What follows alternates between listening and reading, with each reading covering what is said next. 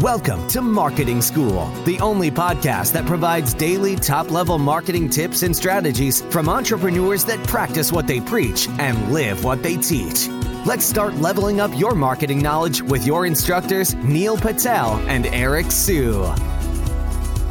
All right, marketing school listeners have a special message from our sponsor, DreamHost.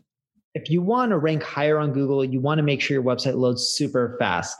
Check out DreamHost. Not only is their solution super affordable, it'll make your website load faster, and they have amazing tools and support for your business to ensure that you grow and succeed. Welcome to another episode of Marketing School. I'm Eric Siu. And I'm Neil Patel. And today we are going to talk about how to hire good freelancers from Fiverr and Upwork. So, Neil, what are your thoughts on this? We've done this for years and years, and you have your frameworks, I have mine, but let's start with you first.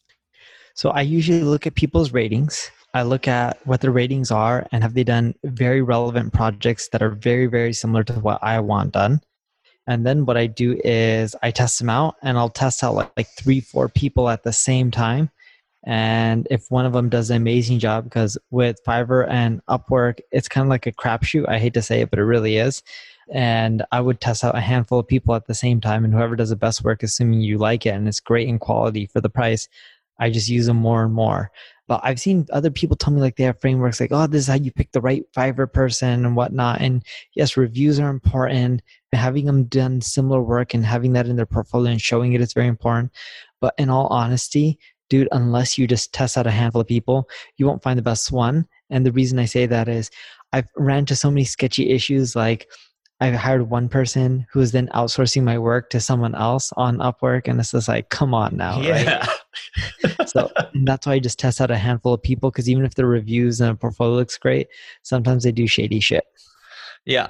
So you know, Neil's talking in this like low voice right now, probably because his baby's taking a nap. So I'm going to talk like this too. So, dude, how'd you know? That is the real reason. so here's what I think about it.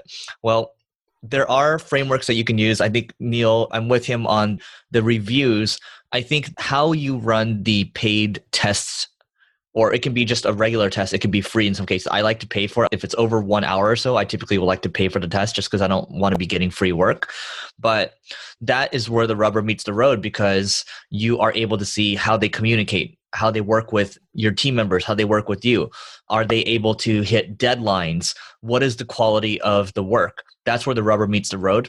And I think the most important thing here is if you are running a test assignment, if you're evaluating multiple candidates, you have to have the same test. You can't just be running all these different ones. Like, let's say you want to hire a bunch of writers and you have Article A is SEO, Article B is social media, Article C is copywriting. You can't do that because it's not apples to apples, right?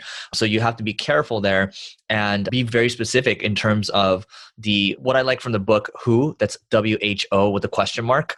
The scorecard, the role scorecard that they have is a great tool, not only for freelancers, but for full time people. Because let's say I'm looking to hire an SEO person and I have very specific outcomes. Maybe I want to hire someone that has driven a website to, you know, over 10 million visits a month and they have hired an SEO team before, right? So maybe they've done some affiliate marketing as well. So those are very specific outcomes I'm looking for and I'm looking for very specific competencies as well.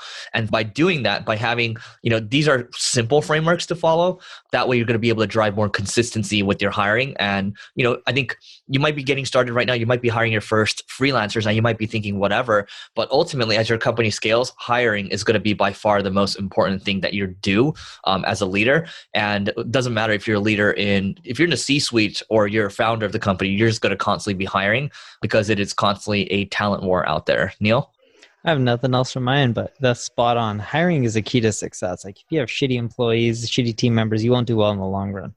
All right. So that is it for today. Guys, we just completed our virtual growth accelerator again and go to marketingschool.io slash live. That's L I V E. And we even have a RPG networking session, role playing game networking session. It's unseen anywhere else, right? People didn't know what to expect. They loved it. It was actually the highest rating session of the event. So go apply marketingschool.io slash live. That's L I V E to come hang out with cool founders and executives.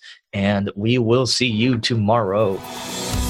We appreciate you joining us for this session of Marketing School. Be sure to rate, review, and subscribe to the show, and visit marketingschool.io for more resources based on today's topic, as well as access to more episodes that will help you find true marketing success. That's marketingschool.io. Until next time, class dismissed.